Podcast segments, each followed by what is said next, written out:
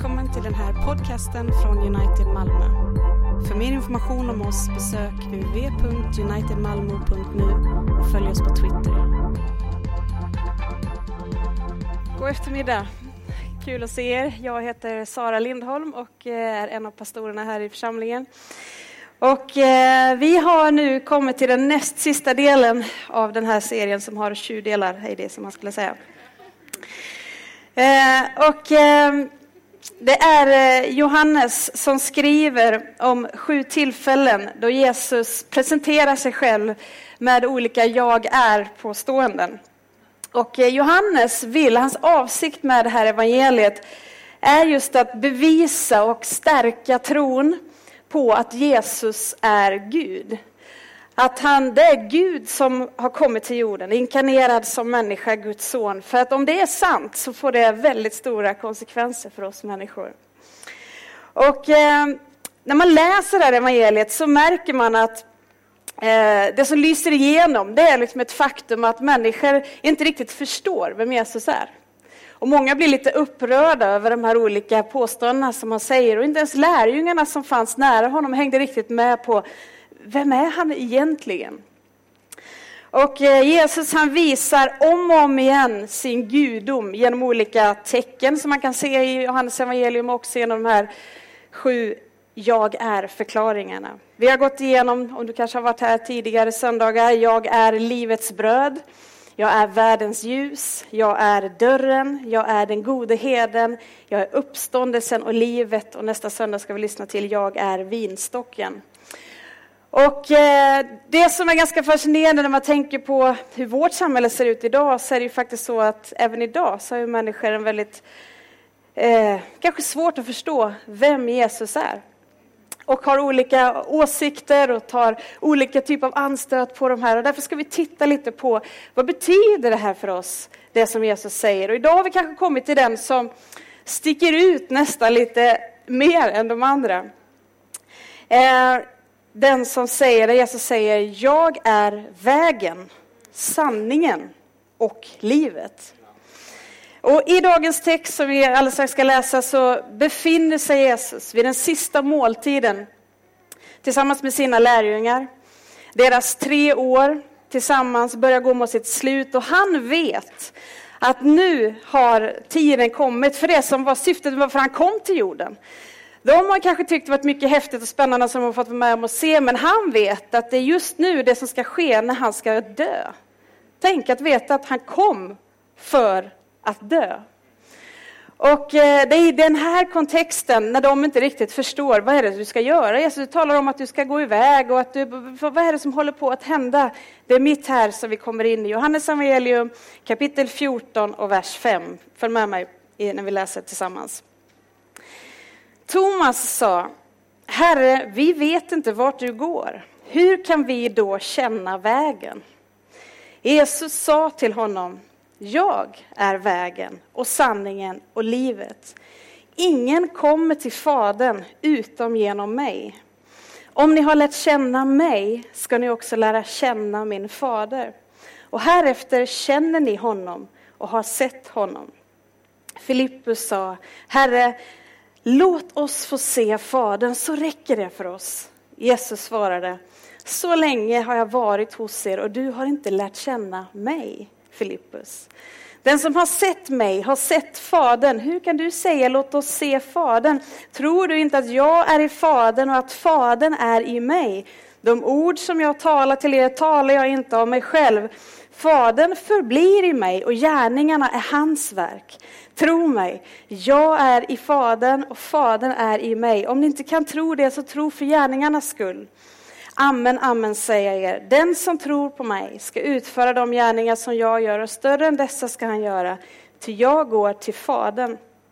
Och vad ni än ber om i mitt namn ska jag göra för att Fadern ska bli förhärligad i Sonen.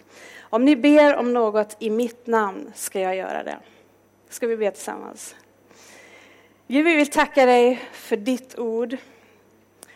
Och vi ber Gud att du genom ditt ord ska uppenbara dig själv för oss idag. Vi vill se dig Gud. Vi vill lära känna dig så som du verkligen är. Och vi tackar dig för att du är här just nu. Tala till oss, utmana oss, förvandla oss Gud till att få bli allt det som du har tänkt och att få leva våra liv i gemenskap med dig och till din ära. Vi ber. Amen.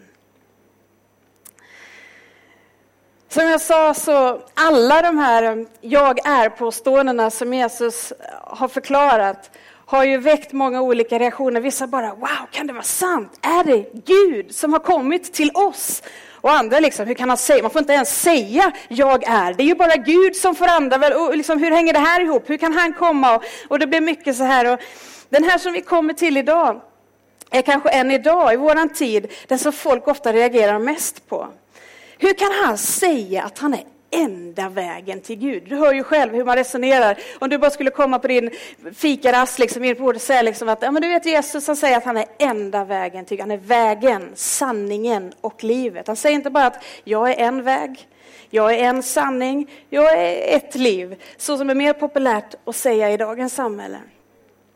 Räcker det inte med att han skulle säga så och mer öppna upp för lite mer möjligheter som ett alternativ för att komma i kontakt med Gud? Inte det, låter inte lite mer som att det skulle passa in att hålla den predikan här 2013 i Sverige? Men du vet, avsikten hos Jesus var inte att vara kaxig när han kommer och säger det här. Utan avsikten var att ge oss precis det som vi mest av allt behöver och söker efter. Gud själv.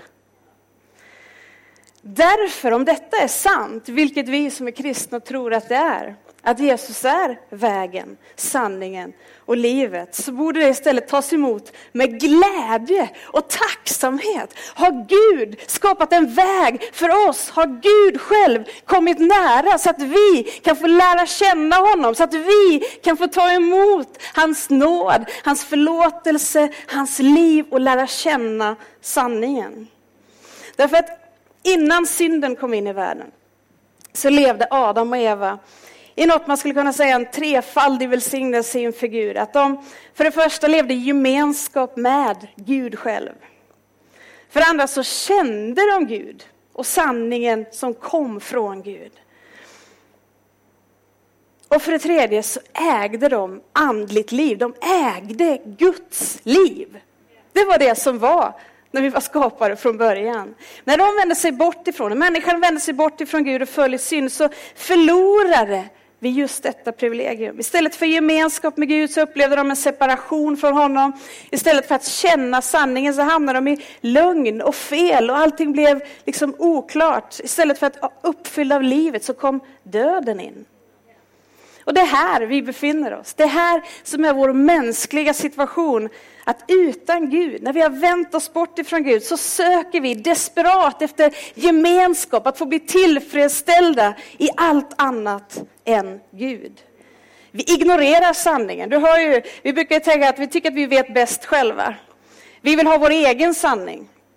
Det håller ju inte ens i trafiken, om var och en skulle ha sina egna trafikregler.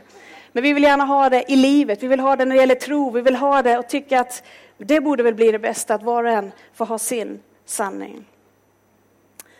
Men vi har blivit fördömda till andlig död och slutligen fysisk död. Det är där vi befinner oss.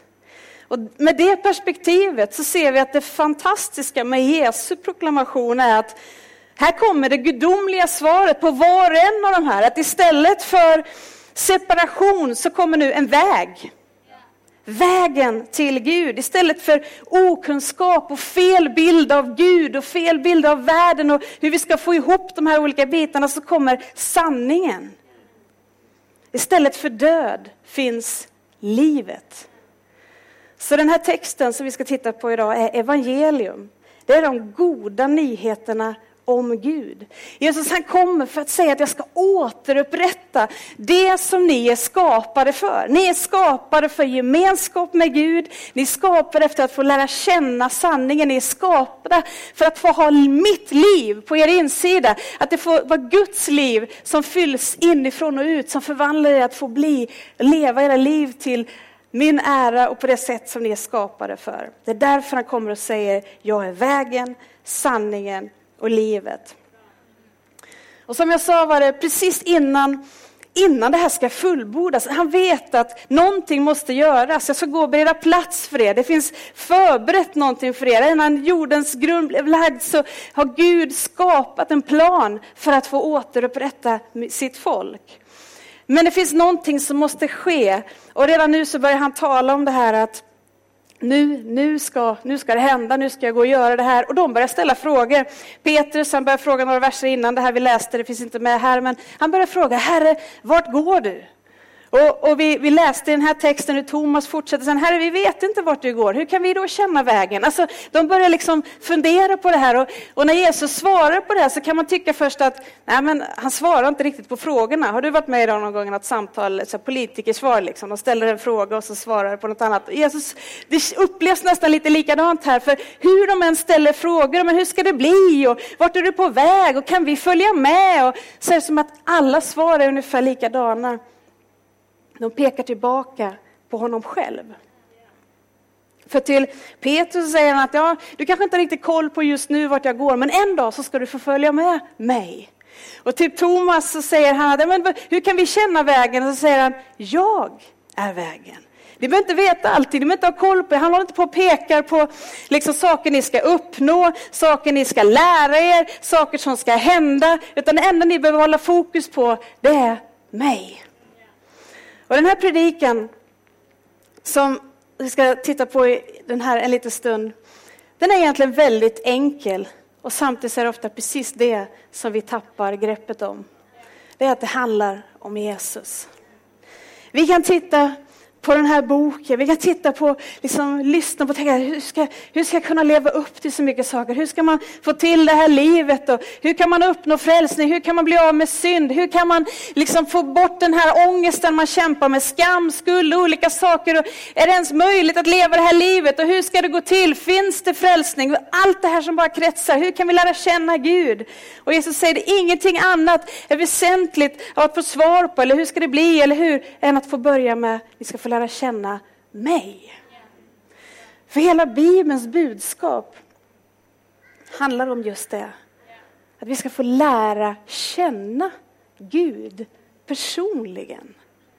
Inte bara få en allmän kunskap, inte bara komma hit och sitta på historielektioner, inte bara lära dig mer om.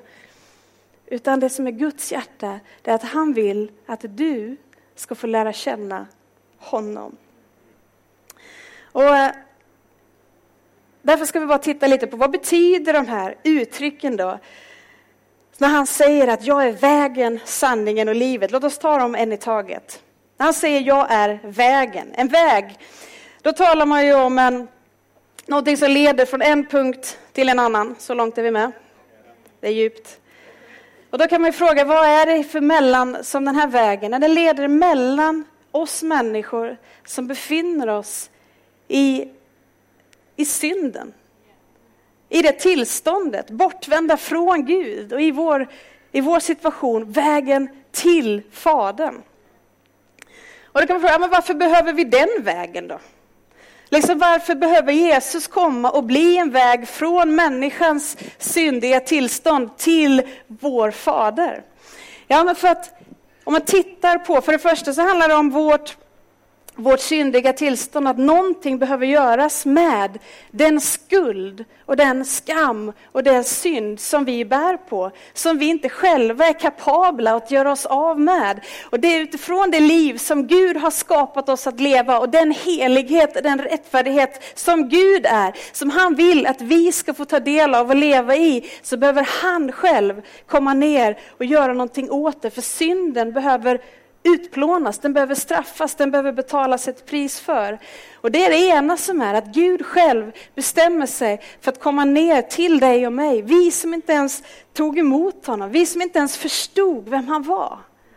Kan du tänka dig, han som är bakom alltihopa, han som kände oss innan vi ens liksom fanns till överhuvudtaget och så kommer han ner till jorden och bara vem är du? Ska du komma här och säga en massa jag är-påståenden och tro att du kommer? Liksom, och så kommer han just bara för att få göra det, det som bara han kan göra för att föra oss tillbaka till det liv som vi så desperat längtar efter men inte vet hur det ska gå till. Vi kanske inte skulle uttrycka det så. Om vi går runt på gatorna i Malmö och frågar liksom, vad, är, vad längtar du efter i ditt liv? Jag längtar efter att lära känna Jesus. Det kanske inte är det människor skulle uttrycka.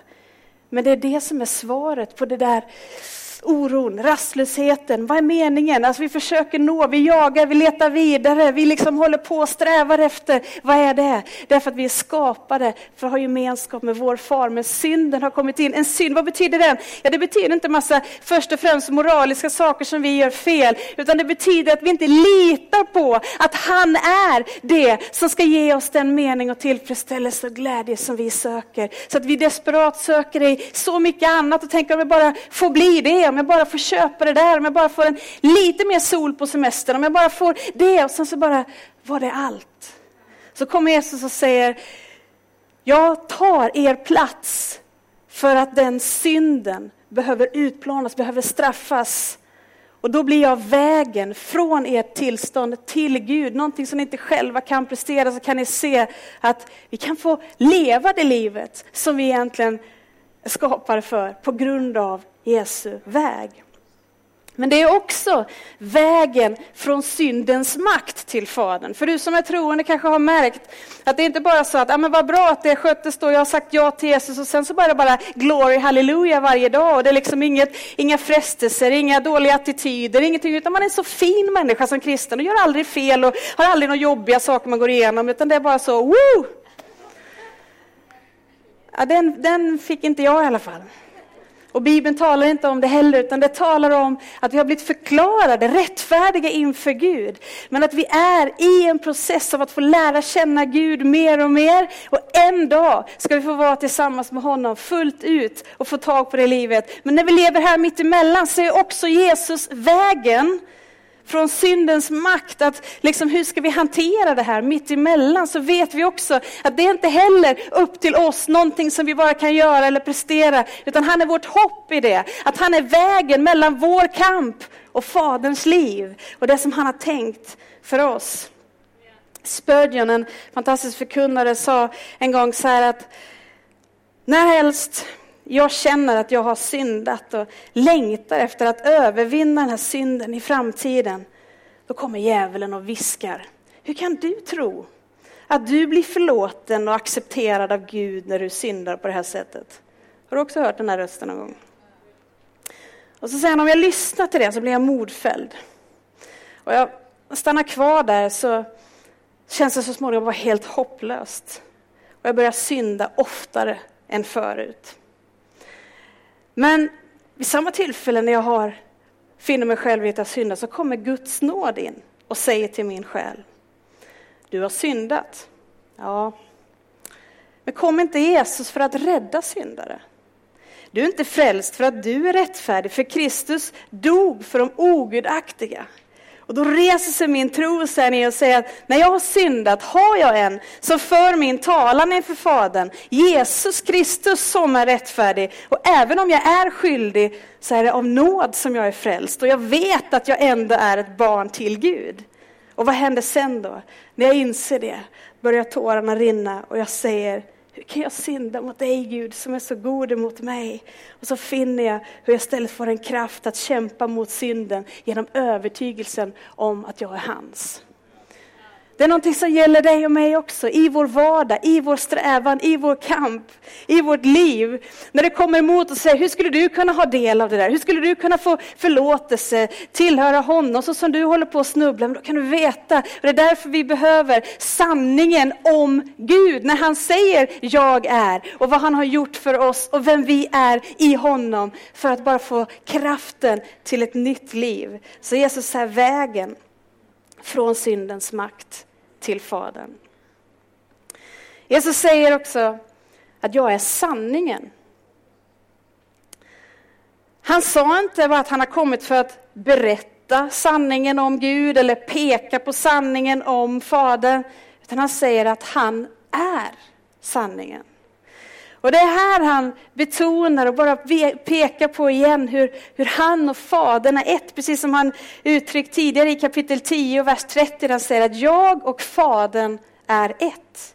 För att om du tänker på den här tiden så ville de ju liksom, de ville se Gud, de ville uppleva Gud och det är precis på samma sätt för oss idag. Hur kan man få se Gud? Och helt plötsligt, för det var, vad är han för någonting? Är han, är han bara någon så här allmän kraft som finns någonstans? Är det energier? Vad är det egentligen som vi letar efter och vad är det egentligen som vi behöver? Och så säger han också i 14 och i, i vers 9, den som har sett mig har sett Fadern. Alltså när vi läser om Jesus så får vi bilden av vem Gud är. Det som tidigare kanske hade varit lite så svårgreppbart ibland om Gud, hur är du egentligen? Vi vet att du är skapare, vi vet att du är allsmäktig, men hur är du? Så kommer Jesus och blir den synliga bilden för oss. Vad är, det vi, vad är det vi kan se i Jesus om Gud? Vi kan se tydligt att det är en person. För det gör ju enorm skillnad i hur vi relaterar till vår Gud. Om det är någonstans allmän kraft som vi bara tänker på, eller du vet som när man skickar mejl och bara skickar ut det någonstans och hoppas att någon svarar. Eller om man har någon som det står på, en, en mottagare. Liksom Gud, jag ber till dig min far. Du som är en person som längtar efter att lära känna mig och att längtar efter att jag ska få lära känna dig. Det är det som vi kan se när vi följer Jesus, att det är en Gud som längtar efter att kommunicera med oss och som vill att vi ska lära känna honom. Vi kan se i Jesus hur Gud är helig, inte bara något så ord som vi hör som vi kan ha svårt att ta till oss. Helig, helig är du Gud, utan vi kan se på hela Jesu liv hur han är helt fri från synd och hur han är rättfärdig, hur han är god. Och alltihopa det här som bara pekar på Guds enorma godhet och helighet. Men vi ser också i Jesu liv och framförallt i hur han kommer ner hit för att ta våran plats, att han är kärlek, att han är nåd. Det är det vi kan se, att när Jesus säger att jag är sanningen så säger han tro på mig. Det, det, är jag, när ni ser mig, och han försöker förklara för lärjungarna också att jag är i Fadern och Fadern är i mig. Det är jag som är den som ska komma. Det är inte bara liksom, jag ska inte bara peka på Fadern, utan när ni tror på mig så får ni del av det livet som Gud har tänkt för dig och mig. Så jag säger att jag är vägen, jag är sanningen, och så går han vidare och säger att jag är livet. Och det är sådana uttryck som ibland liksom man behöver se i, i utgångsläget av våran kontext, hur det var då och hur det är för oss. Att Bibeln talar om att utan Gud så är vi andligt döda. Oförmögna faktiskt att varken, varken vilja eller se eller kunna tro på Gud, vilja ta emot Gud. Vilja, alltså vi, vi, vi är andligt sett döda, så är inte ens däråt vi söker. Du vet, det är skillnad på om du kommer någonstans och, och ser någon skadad människa som ligger lite, kanske har fallit eller varit med om någonting och så ligger den där och ropar hjälp, hjälp och så kanske du kommer fram och så får du hjälpa den här upp. Och, men, men om du kommer, jag hoppas inte du har varit med om det, till en död människa så kan den inte ens ropa på hjälp. Och det är så Bibeln beskriver vårt tillstånd. Att inte säga att Gud bara kommer lite så här, jag ska hälla på lite extra glädje och lite extra liv i era liv. Utan, utan vi behöver se att kontexten av det som vi, det här inre, det här som vi längtar efter, det här som ger oss mening, det här som är livet, där är vi döda. Det är kört. Det är inte så att vi bara kan renovera och putsa på det lite, gå en kurs till om och, och liksom få ordning på eller planera bättre. Det är bra att gå sådana kurser, men det är inte det som hjälper. Det problemet. Och när Jesus säger att jag är livet, så är det med det som utgångspunkt att Gud själv griper in för att uppväcka oss, för att väcka nytt liv i oss, så att vi på nytt får tag på det gudomliga livet som är just precis det som vi längtar efter. Gud själv griper in i våra liv och ger oss liv inifrån och ut. Han gör oss levande. Det är det som uttrycks i Johannes 3 och 16, att ty så älskade Gud världen att han utgav sin enfödde son för att den som tror på honom inte ska gå förlorad utan ha evigt liv. Också i förra veckans predikan så läste vi om den gode heden i kapitel 10 och där uttrycks det mina får lyssnar till min röst och jag känner dem och de följer mig. Jag ger dem evigt liv och de ska aldrig någonsin gå förlorade och ingen ska rycka dem ur min hand. Det är Guds budskap till oss, hur han griper in i våra liv, väcker oss till liv, räddar oss till sig, förlåter oss vår synd. Jesus kom för att du skulle få liv. Kanske du vill finna en väg till Gud. Du kanske har trott på Gud allmänt eller inte gjort det, eller bara längtar, vill finna vägen till att få den här personliga relationen till Gud. Kanske du vill finna sanningen om Gud. Du tror att kanske genom att det är inom egen ansträngning som du på något sätt ska försöka väcka liv i det här insidan och själen som känns dött. Jesus, Guds budskap till dig är att Jesus själv säger att du behöver inte söka någon annanstans. Utan jag är vägen. Jag är sanningen och jag är livet som du behöver. Det finns inget du kan göra. Det som handlar om är att acceptera honom för den som han säger sig vara. Vägen till Gud, sanningen om Gud, livet från Gud. Du kanske säger, ja, men jag, jag, är lite allmänt nyfiken, men jag tycker det blir för rakt när man ska säga liksom att han är enda vägen till Gud och att han är vägen, att han är sanningen. Men, men då missar du hela poängen, för det är det här som är vägen. Det är Gud själv som öppnar en väg inifrån, som själv, där det inte fanns en väg, skapar en väg. Du vet, det är ju så man lär känna människor också, man lär känna personer inifrån.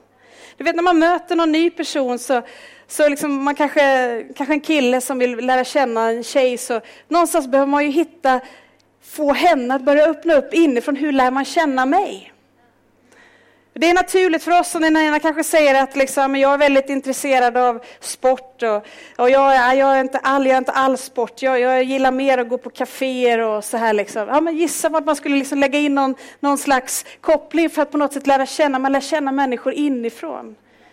Och tänk hur Gud i en situation där det inte finns hur Gud inifrån sig själv, så vi säger, men varför, varför är det så? Därför att Gud själv ser till oss, vill att vi ska lära känna honom, vill visa oss sin kärlek, vill upprätta oss. Så han kommer ner till oss, skapar en väg och säger, om ni vill lära känna Gud, jag är vägen.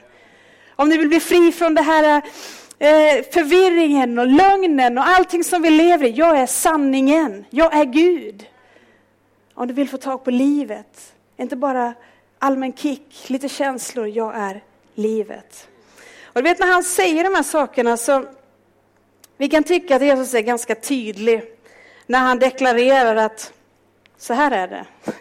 Jag är vägen, sanningen och livet. Men när vi läser de här orden så ser vi att direkt efter så säger han det en gång till, fast på ett annat sätt, för att vi verkligen inte ska missförstå. Han säger, ingen kommer till Fadern utom genom mig. Och en del tycker att här är kristna så trångsynta. När vi säger att Jesus är enda vägen. Och vi kanske får bekänna att vi är det lite på den här punkten. Lika tydliga som Jesus själv är när han deklarerar hur man lär känna Gud och att han själv är Gud. Han säger att betydelsen av det här första, att han är men kan inte betyda något annat liksom. Det är, därför han, det är precis som att han vet att vi skulle stått här och resonerat det idag. Ja, men han menar nog inte just vägen, utan han menar nog, alltså, så är det precis som att han, han bara vet att det här är någonting som, vi, som är så enkelt och samtidigt är det bara så svårt för oss att ta in. Och därför så säger han tydligt en gång till, ingen kommer till Fadern utom genom mig. Så även om det kanske skulle låta lite trevligt att släppa på det och säga att ja, men alla vägar är lika viktiga, och, så kan vi inte det. Vi finner i Jesu ord och i andra stycken i Bibeln att vi tror att det är precis det här som är vägen till det liv som vi längtar efter och som vi behöver. Att det inte finns någon frälsning någon annanstans än hos Kristus. Vi läser i Apostlagärningarna 4 och 12. Hos ingen annan finns frälsningen. Inte heller finns det under himlen något annat namn som givits åt människor genom vilket vi blir frälsta. Första Timoteus 2.5. Till Gud är en och en är medlaren mellan Gud och människor, en människa, Kristus Jesus. Vi ska alldeles strax avsluta. Jag ska bara avrunda det här lite med att bara titta på vad händer när Jesus har sagt det här statement, när han sitter där med sina lärjungar. Och precis har sagt att eh, jag är vägen, sanningen och livet. De håller på att ställa sina frågor och alltihopa det här. Så, så är det Filippus som är den första som på något sätt ger respons och, och ställer nästa fråga. Han säger i vers 8, direkt efter det här har sagts, Herre, låt oss få se Fadern. Så räcker det för oss. Han någonstans ändå vet att det är det som vi behöver. Det är nog. Vi behöver Gud. Jesus svarade, så länge har jag varit hos er och du har inte lärt känna mig. Filippus, den som har sett mig har sett Fadern. Tänk dig att Filippus Filippus ställer den här frågan, som har hängt med Jesus i tre år, sett honom göra under och tecken, hört honom förkunna om hur Guds rike är nu här, talat om att han bereder en väg och talat om olika saker och ändå så visar det här på något sätt att det går att finnas väldigt nära och ändå missa det som är det centrala i alltihopa. Och jag bara kände, oj vad det träffar oss. Vad lätt det är att vara med i en kyrka att gå på gudstjänst, att sitta av ytterligare en predikan i sommarvärmen och svettas lite. Att vara aktiv i team, att gå på sin connect, att ta med barnen till kyrkan och åka hem igen och en ny måndag börjar. Och mitt i allt det missa det centrala i vad Guds budskap till oss är. Inte allt vi ska göra för honom, inte allt som är här runt omkring, utan att få lära känna honom personligen. Det är där livet finns. Det där är sanningen, det är där allting annat faller på plats i våra liv utifrån när det får falla på plats. Jakob, du kan få komma upp så ska vi gå mot avslut. För jag vill att du ska få se att vet, det är skillnad på att känna till någon och att känna någon. Du vet när vi möter någon person, du kanske har varit på något, ett gäng grillfester i sommar eller på olika platser, man kanske sitter på ett bröllop och man hamnar bland människor man inte känner, så börjar man med alla de här informationsfrågorna. Vad heter du? Var kommer du ifrån? Vad jobbar du med? Brukar du ofta gå hit? Och det är liksom massa olika så här saker. Efterhand så kanske man ibland börjar bli mer personlig, börjar tala om vad man tycker om, vad man har upplevt, hur man lever sitt liv vad som frustrerar en, vad som berör en. Man börjar bli personlig och man lär känna varandra. Jag vet inte hur många gånger du har kommit hit till United, om det är någonting som du brukar göra varje vecka eller om du kanske är här för första gången idag. Jag tror att Gud vill tala till oss idag. Och att han vill vara personlig med dig. Därför att man kan ha information om någon utan att känna den. Men man kan inte känna en person utan att ha någon information om den. På samma sätt är det med Jesus, att du kan läsa Bibeln, du kan lyssna på många, många predikningar, du kan ha hört mycket om Gud utan att känna honom och få del och liksom leva i det där flödet av tillfredsställelse och mening som Gud vill att du ska få ha i honom. Men du kan inte känna honom utan att ha kunskap om honom. Det är här, i hans ord, som Gud uppenbara sig själv för oss. Det är därför vi läser Bibeln. En del kan tycka så här, men jag, jag förstår inte varför vi ska hålla på så mycket med Bibel och teologi. Och så jag är lite mer så enkel, jag vill bara ha en enkel tro. Jag finner Gud i naturen och jag finner Gud här. Men Gud uppenbarar sig för oss och vill att vi ska få lära känna sanningen om honom. Så att vi förstår att han har blivit vägen. Ingenting som vi kan göra, prestera, förtjäna. Utan någonting som vi kan titta på och ta emot. Så när Jesus säger, jag är vägen, så säger han, följ mig. När Jesus säger jag är sanningen så säger han tro på mig. Och när Jesus säger jag är livet så säger han ta emot mig.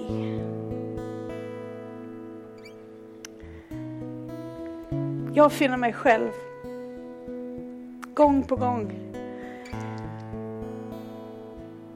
bekänna, predika, säga, sjunga. Gud, du är mitt allt och jag tror på dig och jag ger mitt allt till dig. Jag ska följa dig. Så bara går jag därifrån och lever som att han inte existerar och jag försöker finna min glädje i allting annat än i Gud. Men det blir bara sån här jakt på luft, liksom man bara fångar luften och sen bara ah. Och jag får komma till den insikten gång på gång och det är ingenting så som kommer med någon skam eller med någon så här dålig grej utan det bara får föda sin längtan i att jag med min ärlighet får komma till Gud och säga Gud, hjälp mig. Jag längtar inte ens efter dig fast jag vet jag vet att du är det jag behöver. Och ändå så är jag så skadad av allt annat. Jag, bara, jag flyr, jag, jag är rastlös och gör andra saker men jag blir aldrig tillfredsställd. Gud hjälp mig att lära känna dig, att följa dig, att lita på dig och att ta emot ditt liv.